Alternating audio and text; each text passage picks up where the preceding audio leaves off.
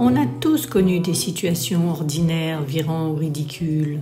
Pour dédramatiser ces moments où nous ne sommes pas à l'honneur, ces moments où notre ego en prend un coup au point où on voudrait se planquer dans un trou de souris, prenons du recul et prenons le parti d'en rire.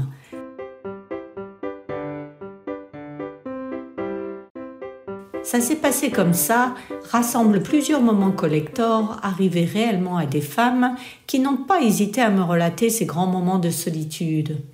C'est avec humour que je vous les raconte, car même si parfois la bêtise et la détresse humaine résonnent, il vaut mieux en rire qu'en pleurer.